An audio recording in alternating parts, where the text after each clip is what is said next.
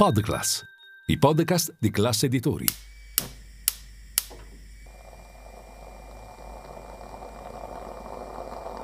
Buongiorno dal gruppo Classe Editori. Io sono Massimo Brugnone. Oggi è venerdì 10 marzo e queste sono notizie a colazione, quelle di cui hai bisogno per iniziare al meglio la tua giornata.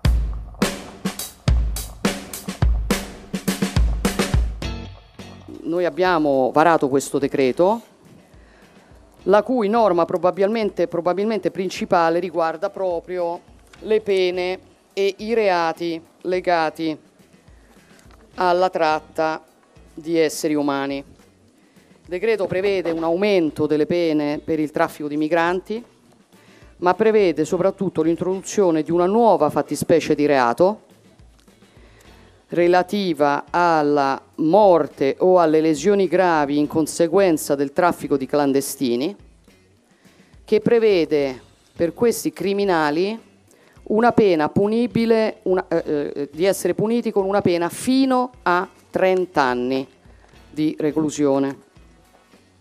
Nel caso specifico, ad esempio, di Cutro, nel caso in cui eh, muoiano delle persone durante una di queste traversate. E attenzione, elemento che io considero molto importante, eh, il reato verrà perseguito dall'Italia anche se commesso al di fuori dei confini nazionali.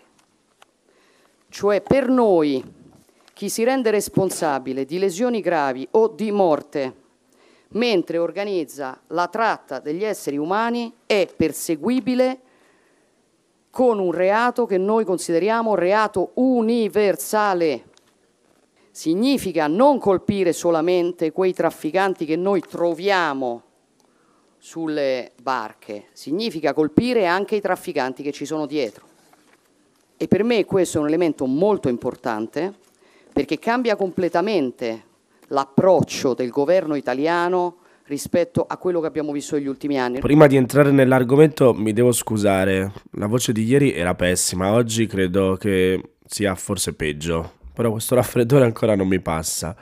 Comunque, spero non sia troppo grave. L'avete sentita? Quella che ha spiegato Giorgia Meloni è la principale novità introdotta dal provvedimento approvato ieri dal Consiglio dei Ministri. La nuova norma inasprisce pesantemente le pene pur sapendo che a oggi i trafficanti che vengono arrestati sono quasi sempre disperati che si mischiano ai migranti e quasi mai i veri capi delle organizzazioni che trafficano in esseri umani. La maggior parte delle imbarcazioni vengono messe in acqua affidando ai migranti stessi la responsabilità di guidarle.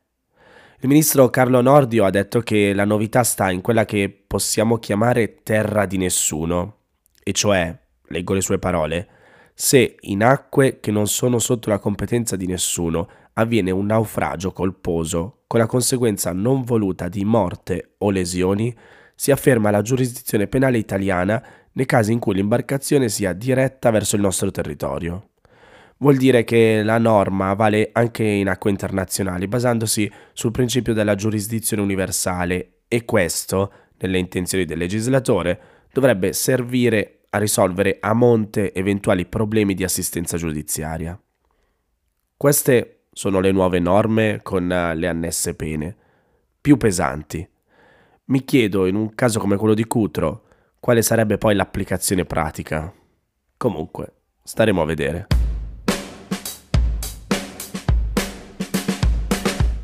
Rimango sul decreto legge varato ieri a Cutro perché, oltre all'inasprimento delle pene per chi favorisce l'immigrazione clandestina, prevede anche la semplificazione di alcune procedure di espulsione per i migranti irregolari e il potenziamento con nuovi finanziamenti dei centri di permanenza. Come spiega il Post, Matteo Salvini ha detto che il decreto legge prevede che tutte le regioni si dotino di almeno un centro di permanenza per i rimpatri. Giorgia Meloni ha aggiunto che il decreto prevede una restrizione della protezione speciale, la misura introdotta nel 2018 e che ha sostituito i permessi per motivi umanitari, con l'obiettivo finale di abolirla e sostituirla con altro. A questo tipo di misure il decreto ne affianca altre che riguardano la gestione dei migranti irregolari. Verranno ripristinati i cosiddetti decreti flussi, cioè una programmazione temporanea dei flussi di ingresso di lavoratori non comunitari. Avranno durata triennale e verranno riservate quote per chi arriva da, leggo tra virgolette, stati che promuovono per i propri cittadini campagne mediatiche sui rischi per l'incolumità personale derivanti dall'inserimento in traffici migratori irregolari. Verranno anche previste misure preferenziali per persone straniere che abbiano fatto nel loro paese corsi di formazione riconosciuti dal governo italiano. Il ministro dell'Interno Matteo Piantedosi ha detto che il decreto legge prevede anche che i rinnovi del permesso di soggiorno rilasciato per contratti di lavoro subordinato a tempo indeterminato per lavoro autonomo o per ricongiungimento familiare avranno durata massima di tre anni anziché due, come oggi. È prevista anche la semplificazione dell'avvio del rapporto di lavoro con persone straniere in Italia, accelerando la procedura di rilascio del nulla osta al lavoro subordinato anche per lavori stagionali.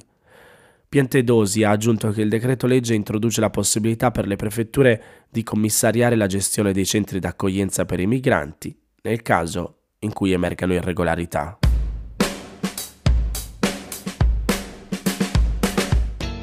La scorsa settimana c'è stata una novità nella vicenda processuale che riguarda l'omicidio di Giulio Regeni, il ricercatore italiano di 28 anni trovato morto al Cairo, in Egitto, il 3 febbraio 2016, nelle vicinanze di una prigione dei servizi segreti egiziani.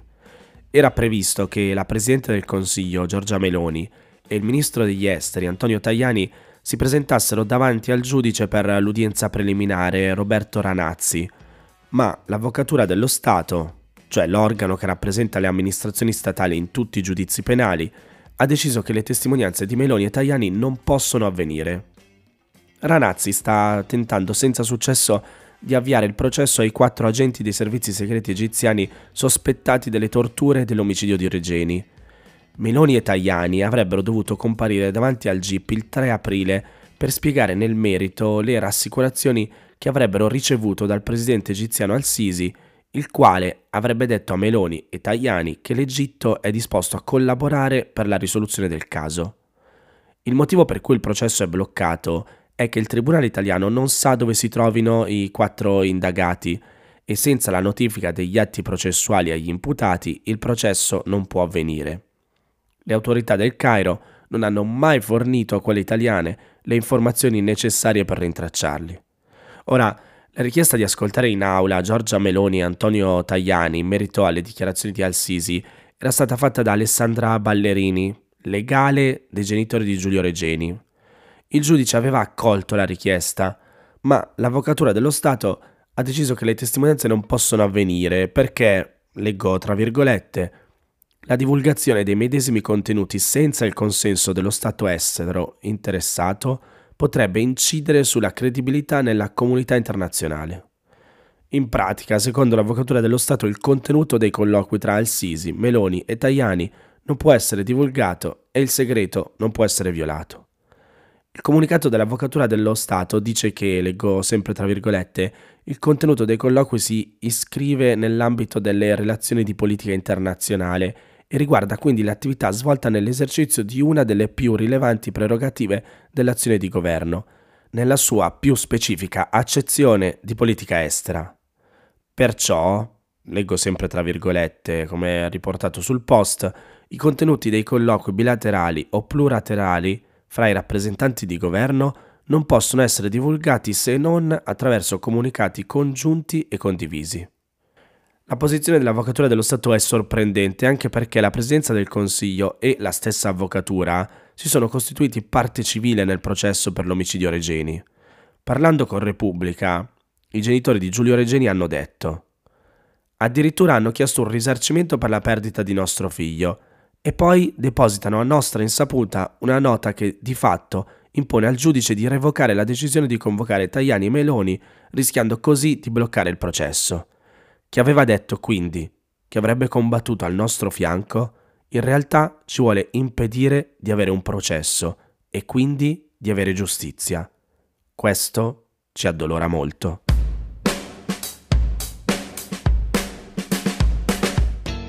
Queste erano le notizie a colazione di oggi. Se volete suggerirmi alcune notizie o mandarmi i vostri commenti su quelle trattate, potete scrivermi all'indirizzo notiziacolazione.it.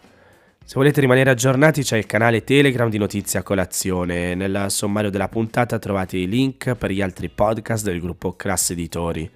Oggi è uscita la nuova puntata di SEO Talks. Io vi aspetto lunedì per iniziare insieme una nuova giornata.